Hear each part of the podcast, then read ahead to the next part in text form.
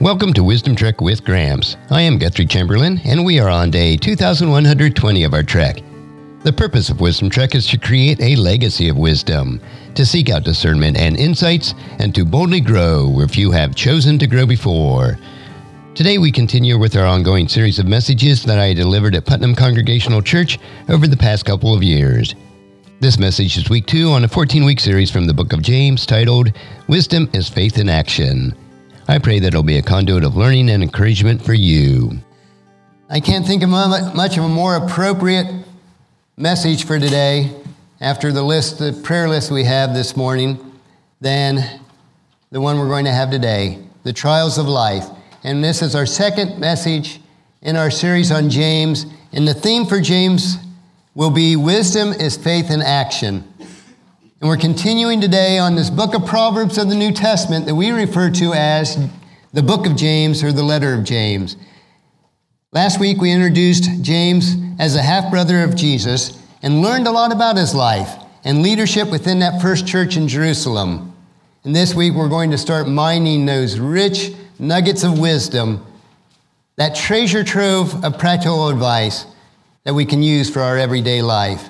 So if you'll join me on page 1880 in the Pew Bibles, or if you have your own Bible or on the phone, we're going to look at James chapter 1, verses 2 through 12 this morning.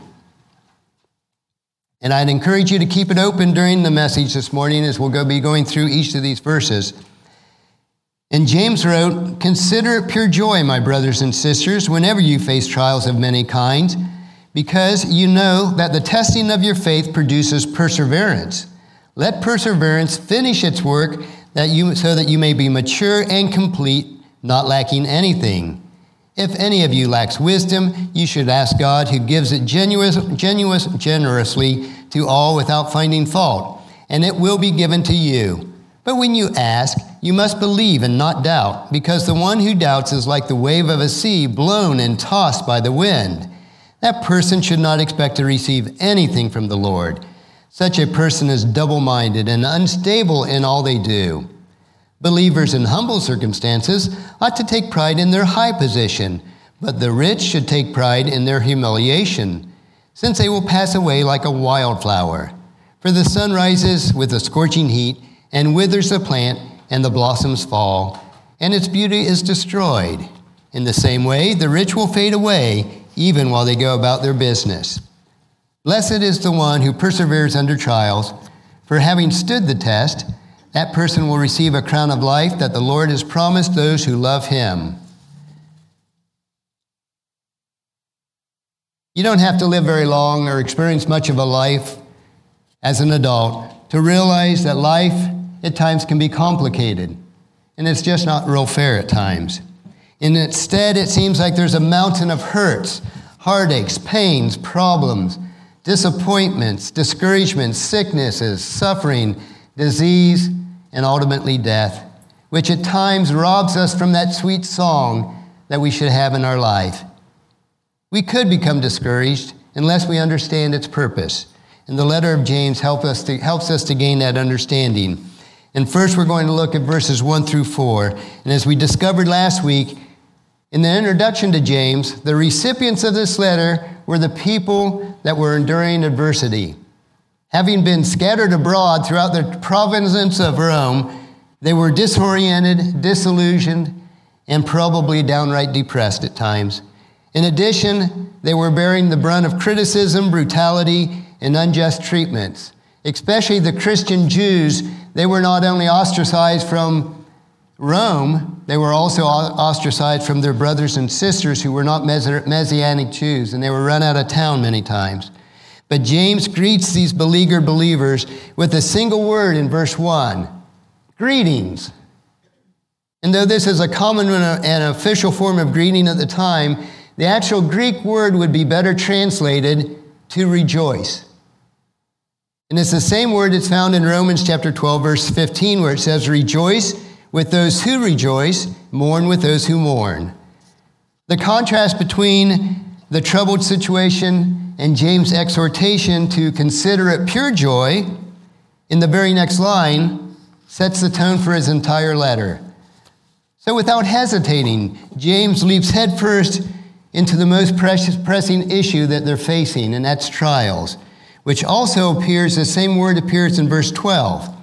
And the word can refer to either a test or a challenge of integrities of one's faith, or it can also refer to temptations, things that appeal to our sinful nature and challenge our moral integrity.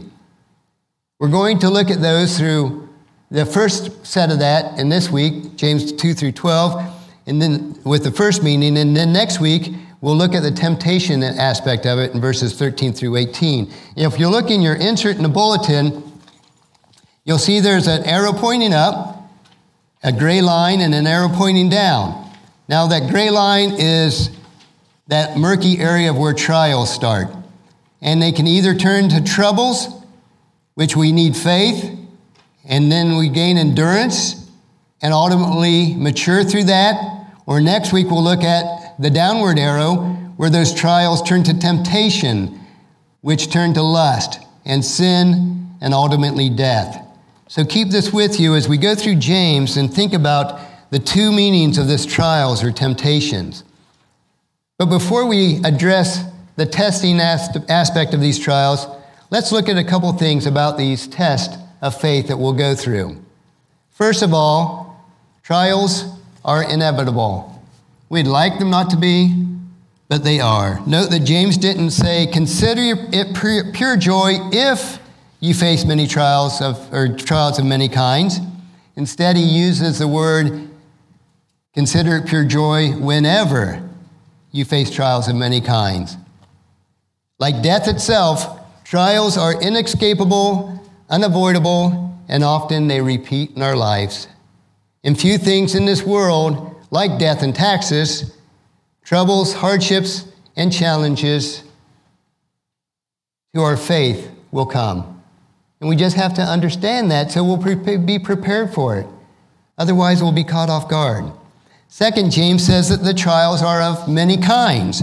And it seems like a waste maybe to dwell on this word many kinds, and it might seem like an unimportant word, but think about it. While we can expect trials to come, we have no idea what form they'll take. They'll be different for you than they are for me. Every person will face their own types of trials. And the Greek word for many, kind, many kinds comes and means diverse, variegated, and multicolored.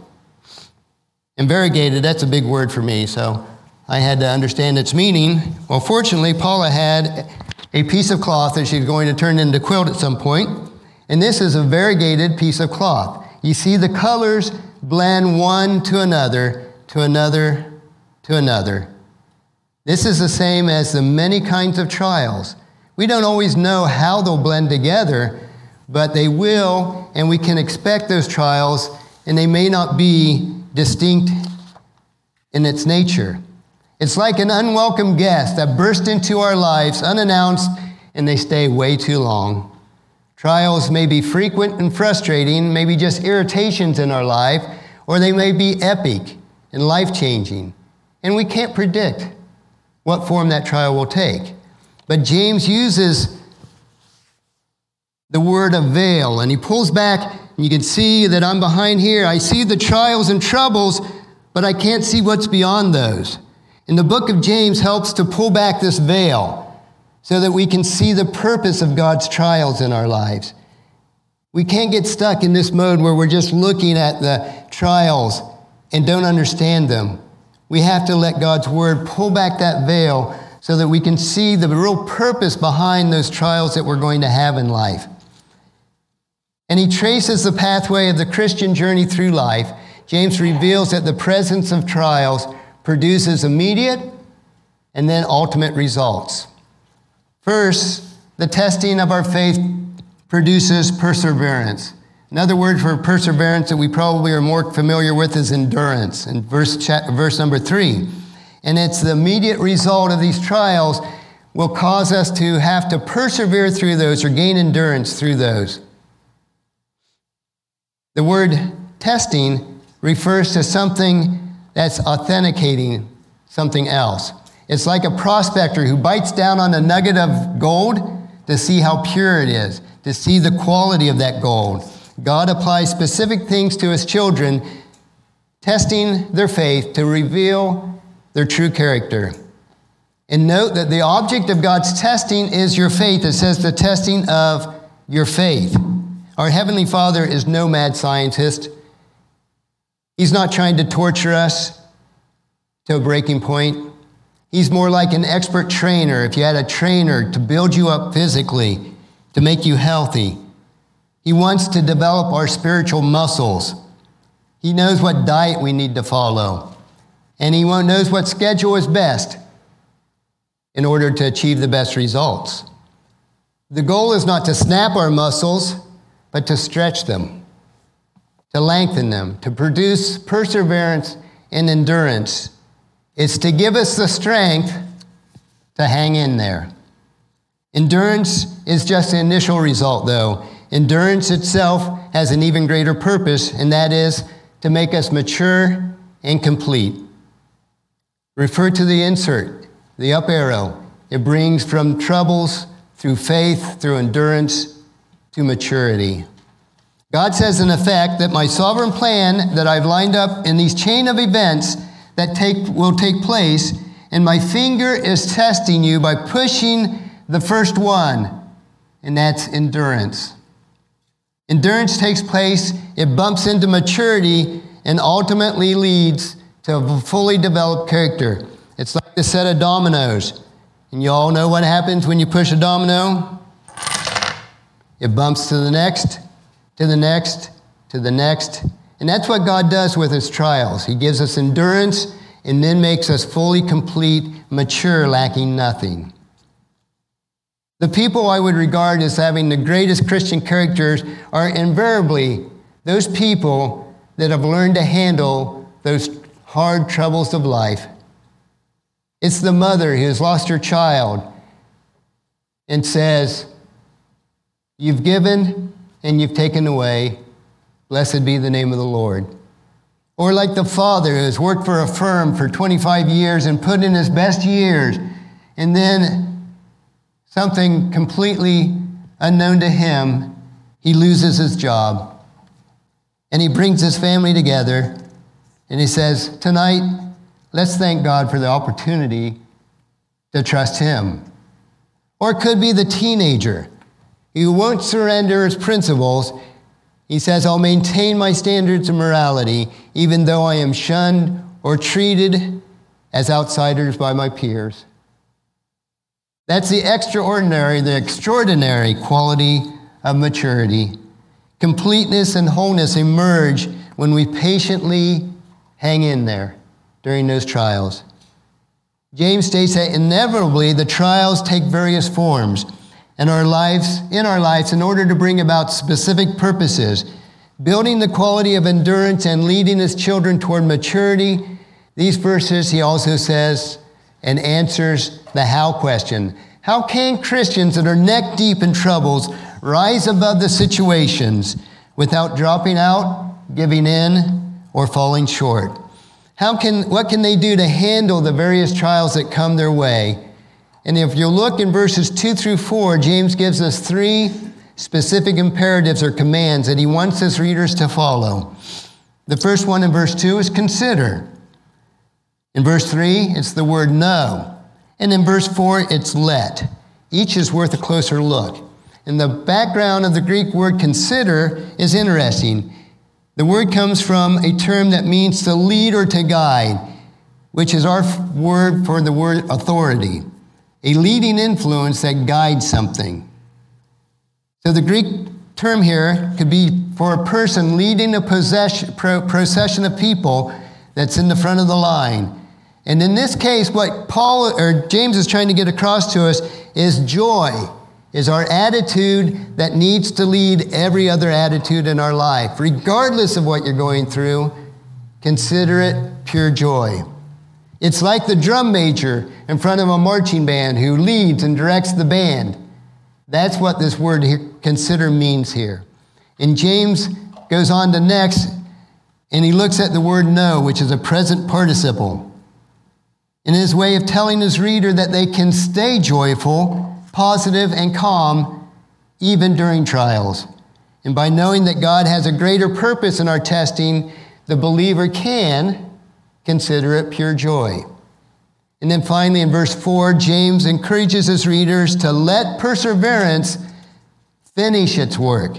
In the New Living Translation, in the last part of verse 3, and then going into verse 4, it says, For you know when your faith is tested, your endurance has a chance to grow, so let it grow. It's allowing that endurance to grow in our lives. Like if you were working out to gain muscle, you have to go through that trial of sore muscles in order to build up your muscles. In the same way, we have to go through those trials in order to build up our strength and our faith. The language communicates the idea of cooperating with God's work. We find a similar idea of this passive cooperation in the book of J- 1 Peter chapter 5 verse 6 where he says, "So humble yourselves under the mighty power of God, and in the right time he will lift you up with honor." And just as a potter's fingers can mold the clay, just like I'm molding this Play Doh here, this is what God's doing for us. We are allowing Him, we're passively participating in this process by allowing Him to mold us into exactly what He wants us to be. And that's what trials do. These fingers of God are the trials that mold us, and we are to cooperate with that molding so that we turn into a shape that is something. Now, if you ever saw my high school or my grade school craft projects, you would know I'm no artist.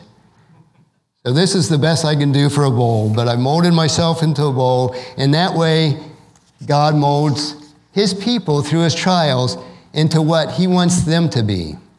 He wants us to be perfect in maturity and completeness, and he wants that for all of his people. So, how do believers rise above the trials of every day?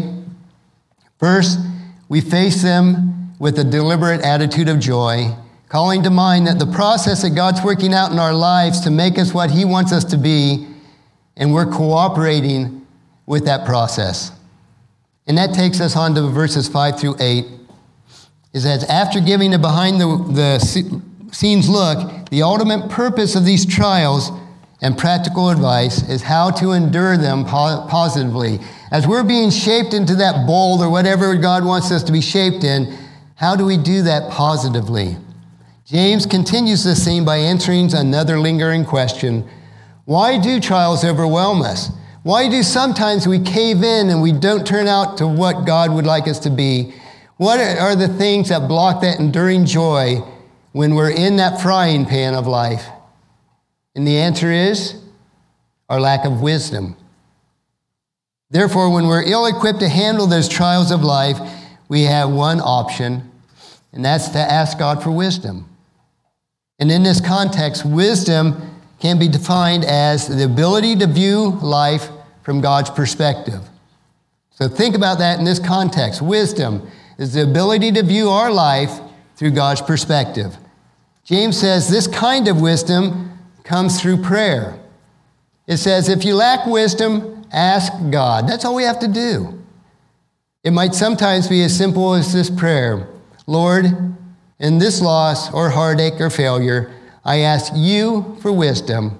Help me first to see what I'm going through from your viewpoint, and then please give me the faith not to give up.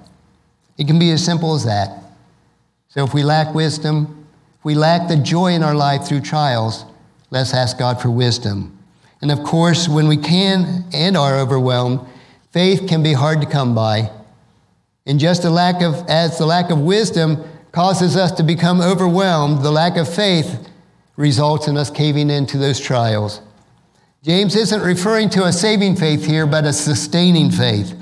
The faith that allows us to endure the trials, to align our will and our attitude from the divine perspective, abandoning ourselves to God and His mighty hand. The opposite of faith is doubt and unbelief. And James compares a person who doubts to the wave of the sea that is blown and tossed like the, on the wind, like in, it says in verse 7. The word wave here is used also in the Gospel of Luke when the disciples thought to, they were going to perish in the storm on the Sea of Galilee. They had to wake Jesus up. He was snoozing when these waves were crashing over the ship. And he, Jesus, immediately, he rebuked the wind and the raging waves, it says in 8, Luke chapter 8, verse 24. But interestingly, after the calm of the storm had come, the first words out of Jesus' mouth were, Where is your faith? In verse 25. And James describes, describes this deep seated doubt as being double minded in verse 8 of our passage today. The word literally means two souled, to be split into two within our souls. And it appears, this word appears first in any Greek literature in the book of James. So James may have even invented this word. And there's a basic rule if you invent a word, then you get to decide what it means. And that's what we'll do. We'll look at what James defines this terms as. And he uses this term a second time in ver- chapter 4, verse 8, that we'll see in a few weeks, where he says, Purify your hearts, you double minded. It indicates an impurity of our inner person, where we should be of one thought, one goal, one attitude, and one devotion. We have two competing thoughts. So to be double minded, a person wants his own will and he also wants God's will. As a result, that kind of person is unstable in everything they do. Pause and just imagine what happens when a double minded person faces a double barreled trial in life. Now, I have a story that I haven't tried it myself, but I hear this is true that one of the cheapest and easiest ways to catch a monkey is to get a gourd, the gourd with the big bulb on it and a long skinny neck, and you cut off that neck and clear it all out, and you put food inside it, and you attach this gourd to a tree. And the little monkey will stick his scrawny little hand in that gourd to grab that food, whether it's rice or fruit, whatever it is. But what happens? He can't pull his arm out. And I love chocolate, I have to admit. And I didn't have a gourd or a monkey. So if I stick my hand in this jar and I grab this chocolate that I so desire in my life, what happens? I can't pull my hand back out because now my fist is balled up and my hand is stuck. And this is what happens to the little monkey. And then they can run out and catch that monkey because his willingness to give up that bit of food outweighs his desire for freedom. He's so willing to stay attached to that. And I will pull my hand out here in a second. But he's so trapped with this hungry, short sighted monkey that he won't release that food to remove his own fist. He simply lacks the wisdom to decide that freedom without that food is better than captivity with it. And that sort of sounds like some of the government programs of today, where people get entrapped in them and they're so wanting what they get that they're willing to give up their freedom to get it. And that's the double minded Christian. Inside this glass jar is my will. Inside that gourd, the monkey is choosing his food is his will. Yes, part of me wants to live with God, but man, I love chocolate. And I want that chocolate so bad, and I'm not willing to give it up to get my hand out of the jar. So when the trials comes, I refuse to release my grip on my purpose and trust God's purpose. The plan for God is to bring me true freedom. So only when I'm willing to let go of this chocolate can I pull my hand back out and become free from my own will. That plan will bring true freedom. And that takes us on to verses 9 through 12 in our passage for today. Trials affect everybody, even the wealthy. And sometimes they, the wealthy, believe that it's their shield of protection or at least a cushion that will blunt the fall. But wisdom and faith are both required for the rich and the poor. The poor person he struggles enough with just the trials of being poor, along with the other trials of life. But with God's wisdom, he can be reminded of God's provision and his high position for them. And what is that high position? James probably has in mind that high position of being a believer in Christ, the freedom that Christ brings. For the wealthy, though, the worst trials come when they lose their worldly riches, when troubles enter their lives that they can't control with their wealth. They get a terminal illness, and no amount of, amount of money can cure that illness. The rich is too reminded of the fragility of life in verse 10. If such a person fails to cooperate with the work of God, but instead, like the monkey or myself, grasping that tidbit of pleasure, is determining his own will. And James says that they will pass away like a wildflower. But the one who stands under the weight of the trials will be blessed. And the word blessed here means genuinely happy. Does anybody remember where we covered some words about being blessed before? In our series on the Sermon on the Mount, in Matthew chapter 5, verses 1 through 12, Jesus repeats that word nine times in his introduction there. And quite likely, the last couple of those times of the Beatitudes form the background of James's letter here in these verses. Because in Matthew it said, Blessed are those who are persecuted because of righteousness, for theirs is the kingdom of heaven. Blessed are you when people insult you, persecute you, and falsely say all kinds of evil against you because of me. Rejoice and be glad, because great is your reward in heaven, for in the same way they persecuted the prophets who were before you. And if you look in verse 12, what does James promise says that we'll receive? James describes our reward in heaven as a crown of life. And without denying any future rewards that we will most certainly receive, I think there is also a temporal or an earthly crown or reward that we'll get today. I believe the person who trusts and truly lives the Christian life is the one who will persevere under trial, and they are rewarded in a life with maturity, wisdom, and insights into God's plan for their life. And this is where real life is at its best. So, as we summarize, let's look at a little bit of application today. It seems so easy to whistle a happy tune when the sun shines like it is today. What a beautiful day we're having. But when its glorious dawn breaks and life forecast doesn't look so clear and bright, how easy it is to praise our Heavenly Father, when the skies are dark, the thunder rolls in, and the violent storms break over our lives. How can anyone sing in those dark days and the nights that are so long? But that's precisely what James calls us to do. In response to the inevitable trials, he says, Consider it pure joy, with wisdom and with a firm confidence in God. With an eye toward our personal response to God's truth, let's revisit a couple ways to handle adversity. The first one is when troubles come, it's essential that we respond with wisdom. And how do we get wisdom? We ask God.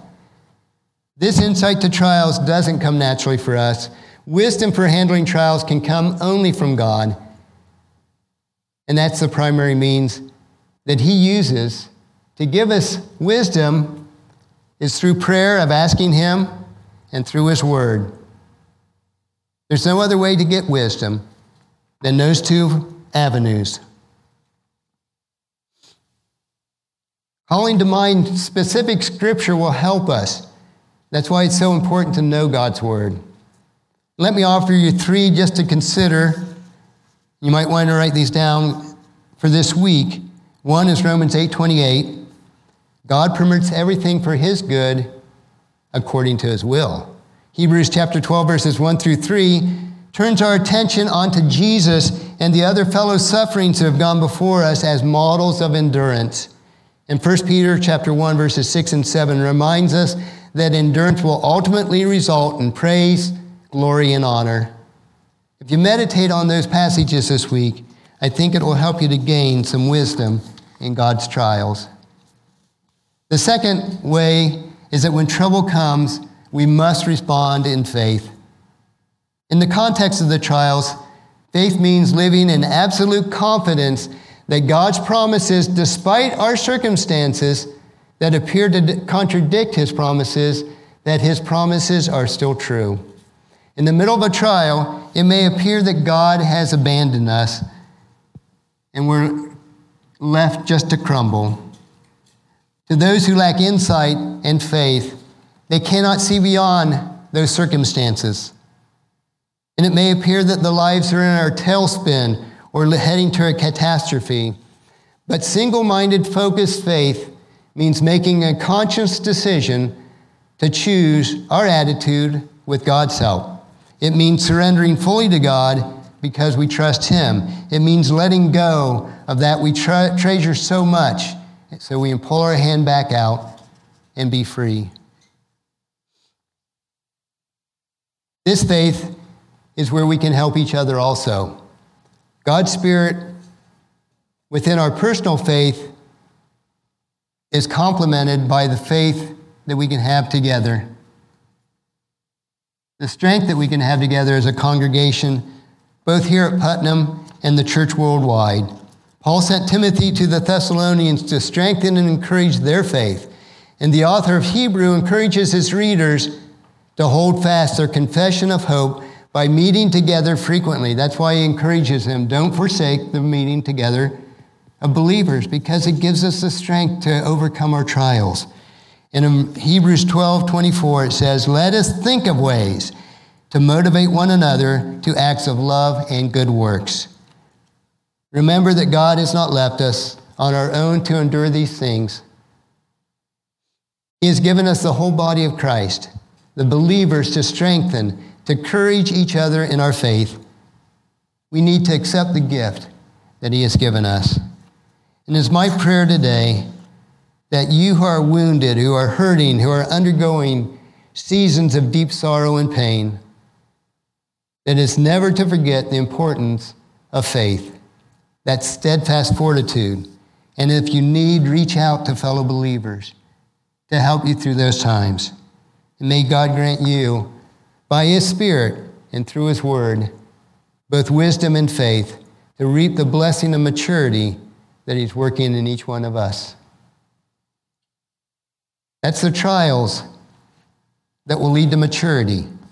Next week, we're going to look at James chapter 1, verses 13 through 18. I encourage you to read that during this week. And it's going to go with the down arrow on how we have to handle those trials of life when they turn to temptation that leads to sin. Let us pray.